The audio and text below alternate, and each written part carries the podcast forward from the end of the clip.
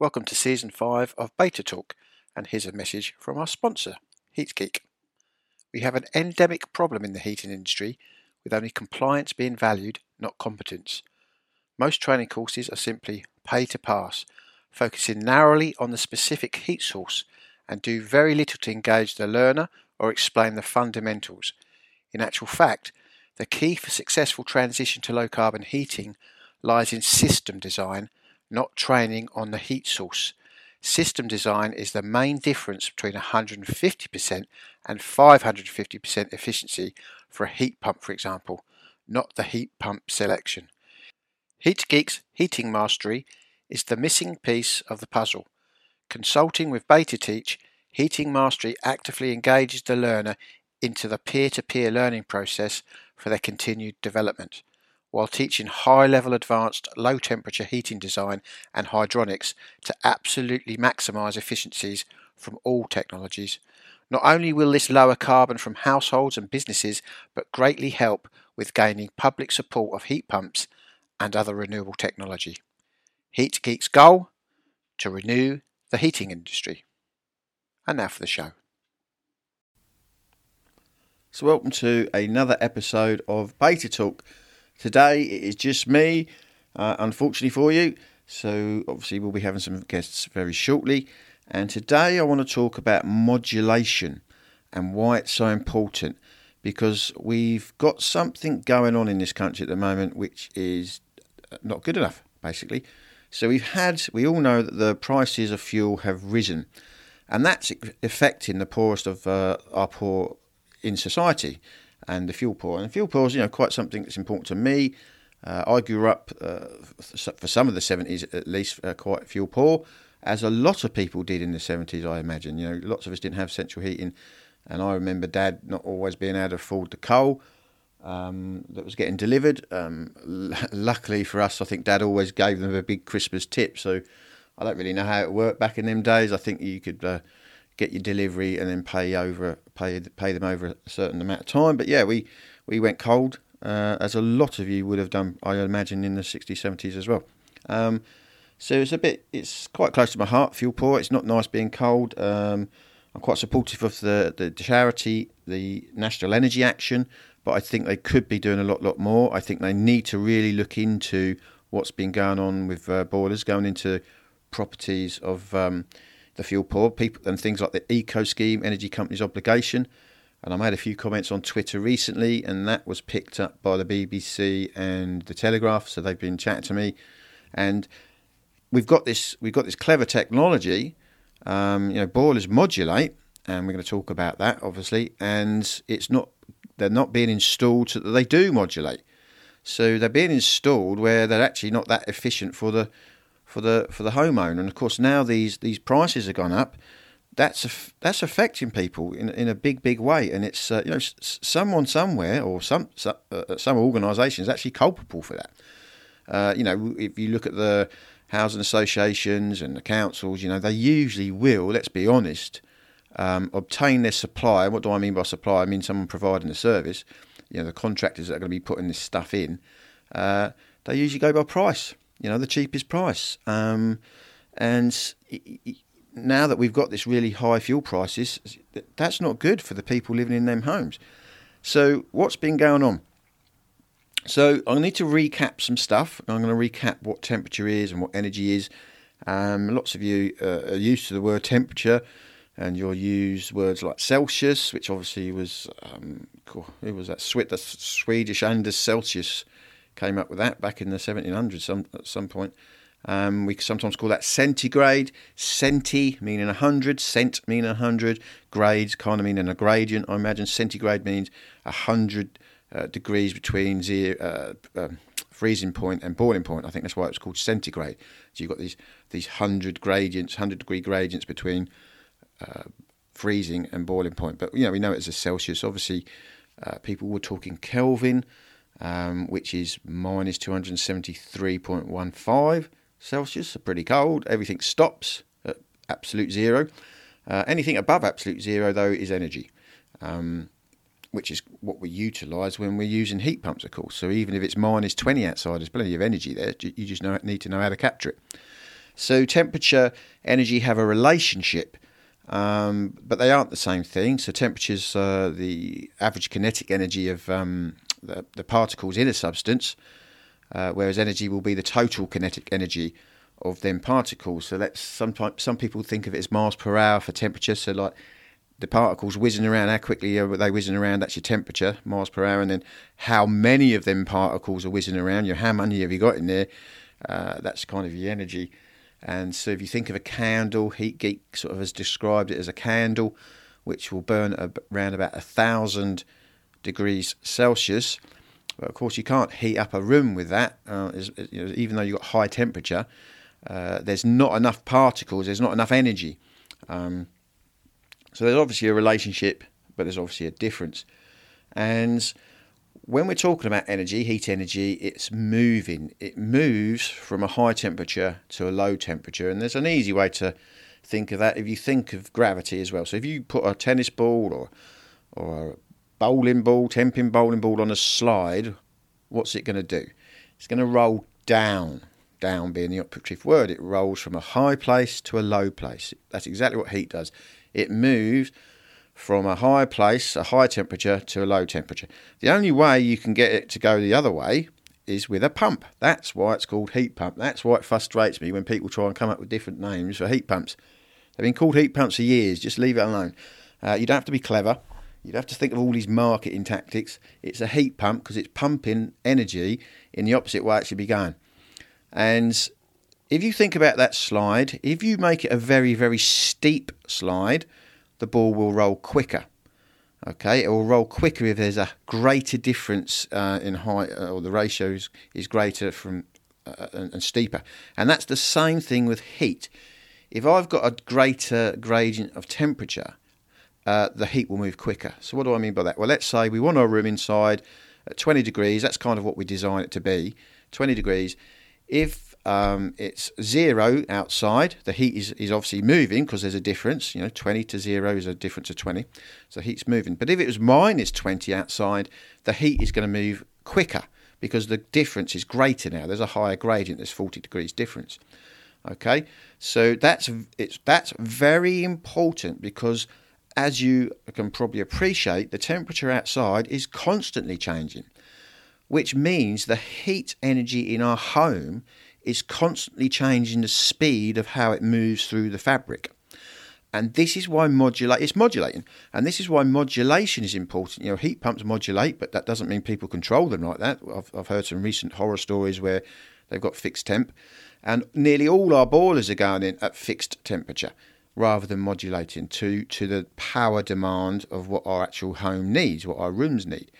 And this is why it's crucial because you're not going to get efficiency unless you're modulating your heat source uh, related to the modulating outside temperature. Obviously, at, at night time, it the temperature drops. Um, it's, it's changing all the time. So when we design a system, when we design a heating system, we design it to the average coldest day. Now, the average temperature of winter, I think, it's either five or seven. I can never remember let's say it's seven. The average day in winter is seven degrees. But the average coldest day is, is around minus three. It's minus 1.8 in London. It, differ, it differs around the country. I think it's minus five up Scotland and minus three in a lot of other places. And that's it. It doesn't mean it's the coldest ever day possible. We don't design our heat systems to be able to cope with the coldest day ever possible because that would be problematic because we'd have oversized systems and they wouldn't be efficient. So we design into the average coldest day. And so I want to make sure I've got enough power um, to heat my home uh, when it's minus three. We call the, that average outside uh, coldest day dot, capital D, capital O, capital T, dot, design outside temperature. Some people call it uh, ODT, outside design temperature. So that's what we're designing it to. And what that means is, and it means that um, I don't always need that power. And I just want to explain what, what do I mean by power. So you might hear me or someone say, my home needs 8 kilowatts dot. So that means I need 8 kilowatts when it's a design outside temperature of uh, minus 3. And I want my room inside to be 20 degrees, it's minus 3 outside. So let's say I've calculated one of the rooms to be a kilowatt. So I've got this 8 kilowatt total. Let's say I've got 8 rooms and they're all a kilowatt each. So my home needs 8 kilowatts of power when it's minus 3 outside. That's 8,000 joules per second. Why is it per second? Because there's this speed thing, isn't there? Heat is moving. There's a speed thing. How quick is it moving? So each, let's say each individual room needs one kilowatt. That's 1,000 watts. Now it ne- only needs that when it's minus three.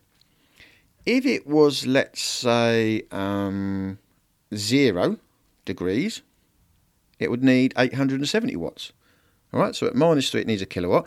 That's what I'm designing. I'm designing everything. Remember, when I look at my radiator catalogue, I'm designing it to this outside temperature dot, and I know that I need uh, a, thousand watts in this room.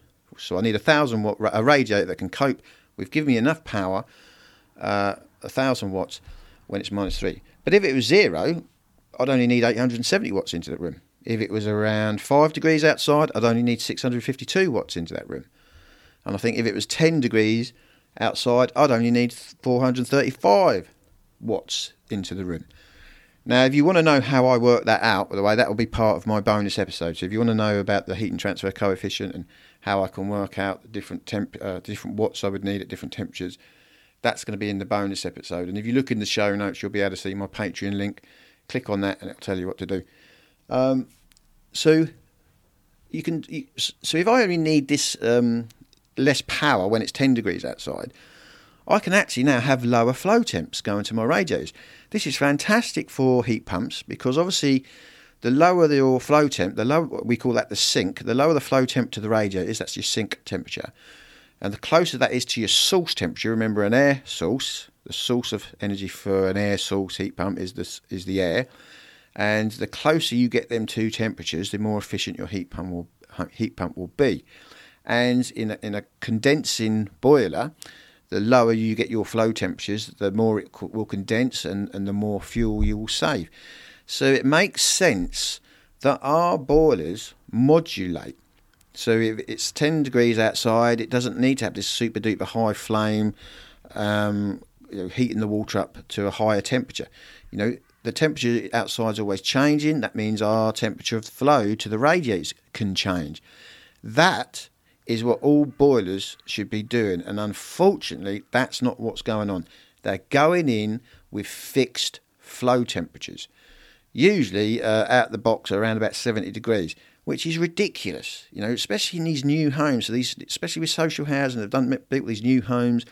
You know, they've probably only got about a four kilowatt demand when it's minus three. And you've got these massive combi boilers going in, and yes, they do have to be quite big to instantaneously heat the hot water to your tap. If you the trouble is some of these boilers I mean all, all, all manufacturers make really uh, make good boilers. I wouldn't say really good but they make good boilers but they also make a lot of crap as well. And most of the people don't know what how to distinguish the crap between the good. And one of the things that makes a boiler good is its modulation ratio. Know how how much can it modulate down? And you've got boilers going in. We had Kim on the show not so long ago and he said about how Ideal actually were designing the systems for for a big house builder, and they were putting in boilers that could only modulate down to 7.5 kilowatt, when the home only needs four kilowatt when it's minus three. So uh, most of the most of the winter, it probably only needs about two kilowatt, and yet the boilers can't modulate down low enough. This is a ridiculous situation. So someone needs to look at this. Someone needs to look. Well, what boilers are going into these homes, especially with these eco schemes? You know, what's the point of having an eco scheme and you're saying, oh, we're giving you an efficient heating system when it's not that efficient? Well, it's not as efficient as it could be. And of course, that's, that's costing people money. That will cost people lives. You know as well as I do. People commit suicide when they get into uh, uh, to trouble with money. And the fact that these have been going in wrong is, is, is tragic. And the thing is with modulation, the other thing is you need a control the right control to be able to modulate that boiler to make it go down. So you need something to be able to sense the temperature. Sometimes that's weather compensation. There is different ways of doing it. And you need your wall stat to also be able to say to the boiler, look, I, you know, you, the, the, temperature outside is quite mild. We don't need a big, big flame. We don't need all this flow temperature, really, really hot flow temperature going to the radiators. So that's another thing that's going on in this industry, and this is why I get so frustrated with marketing. Look, look at um, now I will mention them, British Gas because they, I don't know what's been going on. I don't watch the news, but the Telegraph was trying to get hold of me yesterday about British Gas, something to do with British Gas. Um, got shortage of engineers or something, and they have, and they own or they sell Hive thermostats. What a load of rubbish that is! So yes, it looks nice. Yes, you can turn it on with your mobile phone. Yes, it's got geofencing. So yes, lots of people that aren't used to turning their thermostats on with their phone uh, find it quite cool and think it's a cool gadget. It's an on-off thermostat. It cannot modulate your boiler. There are ones out there that can modulate your boiler. I think the Netatmo, the Nest, um, Tado, but the Hive can't. So what's the point of having a modulating boiler if your thermostat can't actually control it to modulate? So what does that actually mean in an on-off thermostat? Well, a good analogy is a car. So you get in your car, you're going to go to, from A to B. I don't know, let's say, uh, I don't know, London to Scotland. And you get in your car, you boot it, you put your accelerator down, uh, you get to top speed as quick as possible, and then you brake. And you brake to a standstill stop. And then you do that again. You put your foot down, accelerate to top speed as quick as you can, and then you brake. Now, you know as well as I do, you're going to use a lot of fuel. Now, if you got in your car and you did a nice steady 56 uh, miles an hour from A to B, you use less fuel. And this is what's going on with an on off stat and a boiler that's set too high. So if a boiler's been set at 70 degrees, what happens is you're in your in your lounge, you've got your thermostat wall stat, you've set it to 20. And it drops, the temperature in the room drops because obviously let's say the temperature outside's dropping. I mean the, the heat's going to be moving through the fabric anyway. Remember heat always moves if there's a temperature difference. If it's colder outside than 20 degrees, the heat's going to move. And so your thermostat says, "Oh, turn the boiler on. You know, I need some heat. So the boiler fires up, uh, uh, and it's and it's and it then puts all this temperature out at 70 degrees. So it heats the room up really quickly. It's heating the room up really quickly because we've got 70 degree water flowing to our radiators. And remember, heat moves quicker if there's a bigger temperature difference. So there's a bigger difference between 70 degree water in your radiator and the 20 degrees in your room. There's a 50 degree difference. So the heat comes, goes into your room quite quickly. Everyone thinks, oh, lovely, nice hot radiators. But they then do switch off. You probably don't realise it, but your thermostat says, well, I'm now up to 20. The room's up to 20. Turn the boiler off. So the boiler turns off. And you know you, you don't really feel that or that it's been turned off. The, the rads are still the water's still kind of pumping around the rads a little bit, and over over a bit of time, the temperature drops in the room. Your thermostat says, "Oh, I've dropped again. I need to turn that boiler on." So the boiler comes on again, full pelt. You know, at 70 degrees. I mean, it does ramp up slightly to get to that, but it goes full pelt for 70 degrees into your rads, and it's doing this all the time, on off, on off, on off. Now, we've been having a campaign where you can turn your boiler temperature down, so some people have now been turning that max flow temperature down. So that's a good thing. You're going to start to save money. That's a bit more efficient. So you might have a max temp now of 55 going to your radios. But with an on-off thermostat, you've still got the same situation. It gets up to 55, goes off. Gets up to 55, goes off. Whereas really, a bit like the card in a nice steady state, you can, if you've got modulation controls, control the temperature of the water going to your radiators. So remember, if it was um, minus three outside, I'm going to probably need quite a lot hotter. You know, I might have set it to 55, so I need that's when I got the 55 degree going to the water, to the radiator.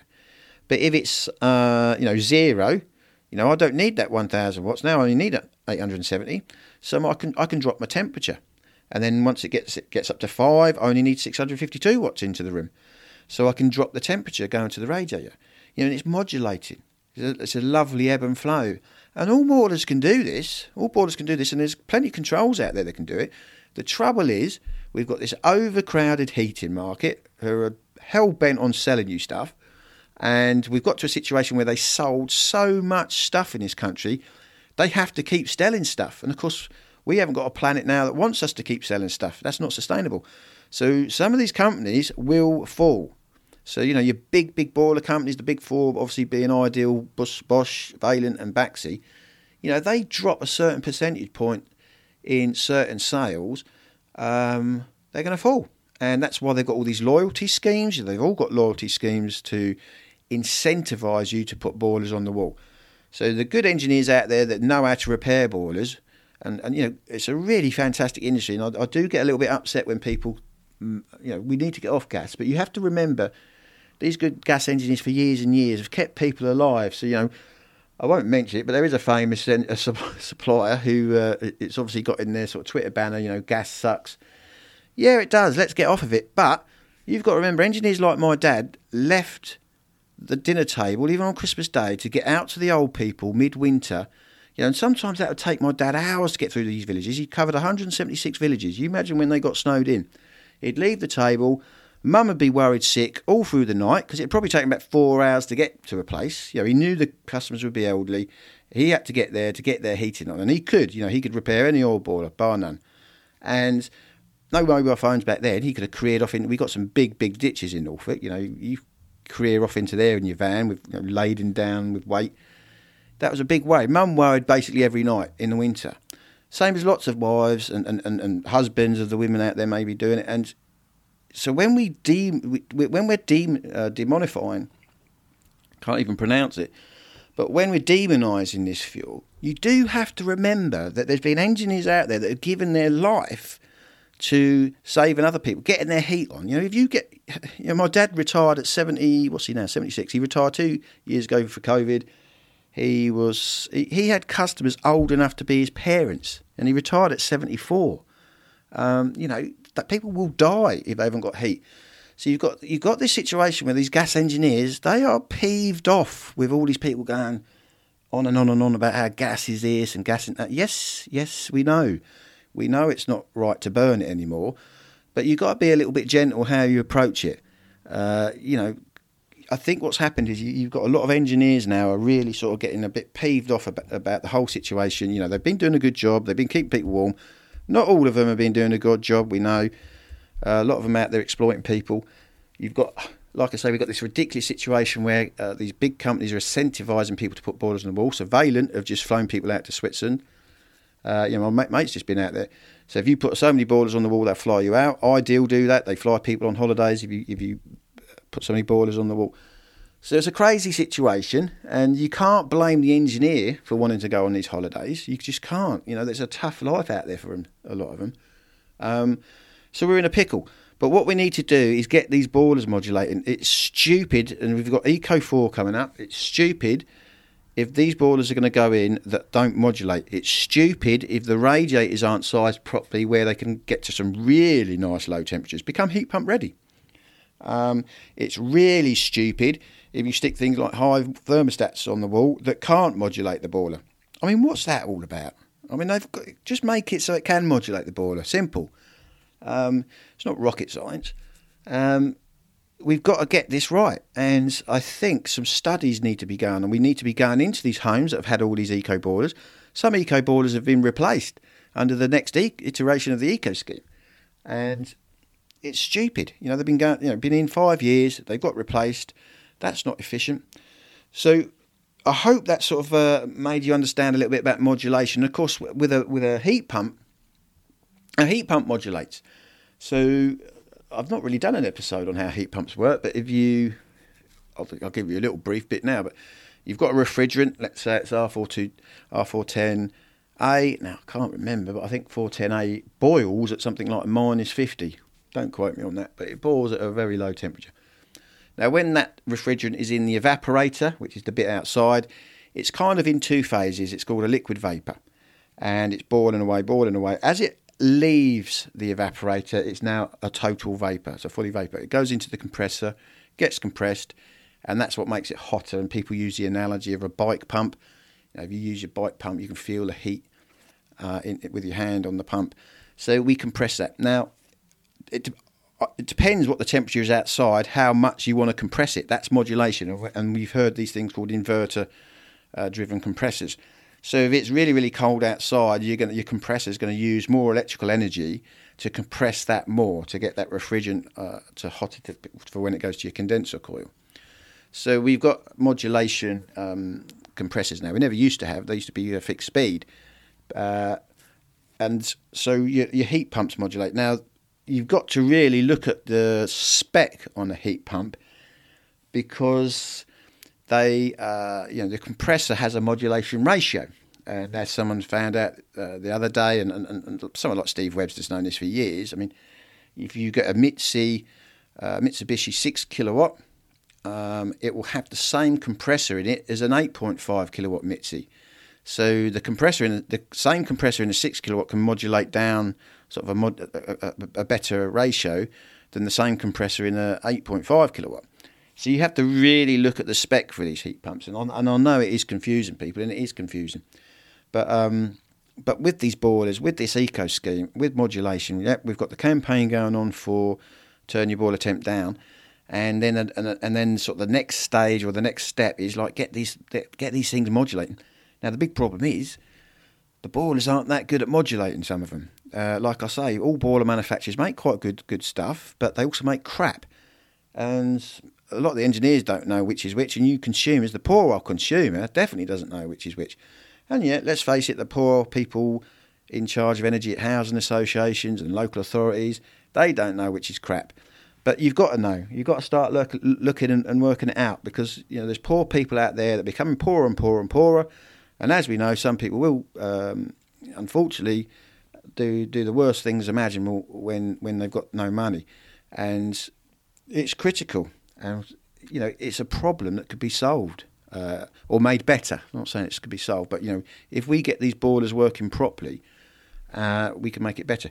Now, if you want the bonus episode of how we size radiators uh, to have low flow temperature, because we use factors, we use like factor one, factor two, factor three, factor four, um, depending on what flow temperature, depending on what metal paint is, uh, what type of paint is on the radiator. Um, if you want to know how we size radiators for different flow temperatures, because when you look in a radiator catalogue, so let's say, uh, actually, I won't mention any names because they're doing rubbish work at the moment.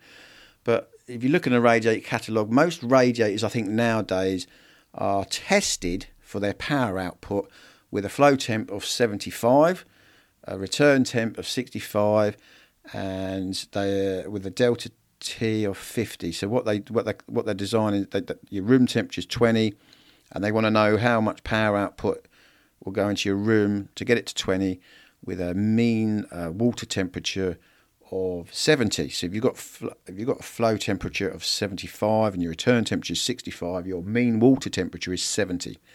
That's your mean water temperature of the radiator, 70 degrees. And then you've got another difference. You've got the difference between that 70 and the 20, what you want your room to be. And that difference is 50. So we call these radiators Delta, Delta T 50 radiators. So when you look in a catalogue, and let's say because because I wanted my one kilo, kilowatt radiator for that room that needs a kilowatt minus three, I'll look in the catalogue and you know different sizes, different shapes. Oh look, there's one that's uh, 1,000 watts. That's the one I want. But that's with a DT of 50. That's with this mean water temperature of 70 and a, and a room temperature 20. Now, I might think, hmm, I've got a lot of wall space here. I could actually have a bigger radiator, and I want, actually, ideally, to have a flow temp, not 75 going into the rad, but 55. And then we can start to use these different factors to work out the size of the rad. And that's what I'll be uh, helping people know and understand on the episode. It's going to be a bonus episode uh, for the Patreon listeners. So if you click on uh, in, in, the show notes, there'll be the Patreon link, and you in the next few sort of days you'll be able to get get that extra episode.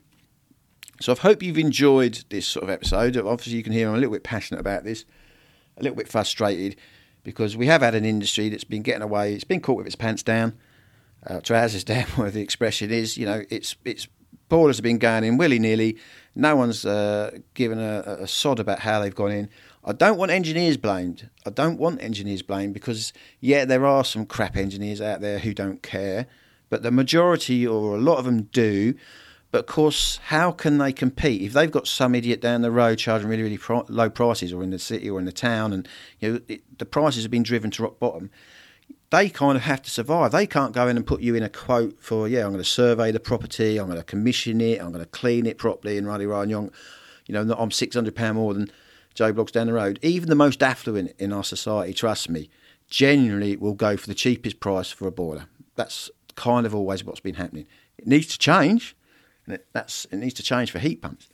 But we do need to get these modul- boilers modulating. So they need low temperatures, modulating them. Any new homes need to be built with this in mind. They need to be built with to be heat pump ready. So you know, the, the sort of without looking completely stupid, you need the sort of the biggest radiators you can have, and we need to sort this out. Thank you for listening to Beta Talk.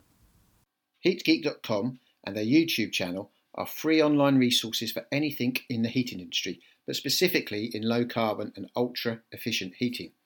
Aimed at research heavy consumers, heating engineers, policymakers, and those researching the technical side of the industry, it is designed to promote the efficiencies of low temperature heating and understanding of hydronic system design in a simple to understand way. For far too long, the technical side of our industry has resorted to long drawn out technical papers written from an academic point of view and in an academic language. HeatGeek breaks down this barrier into more palatable information and, crucially, also updates it for how modern systems work, which currently seems to be lacking from other resources. HeatGeek's goal? To renew the heating industry.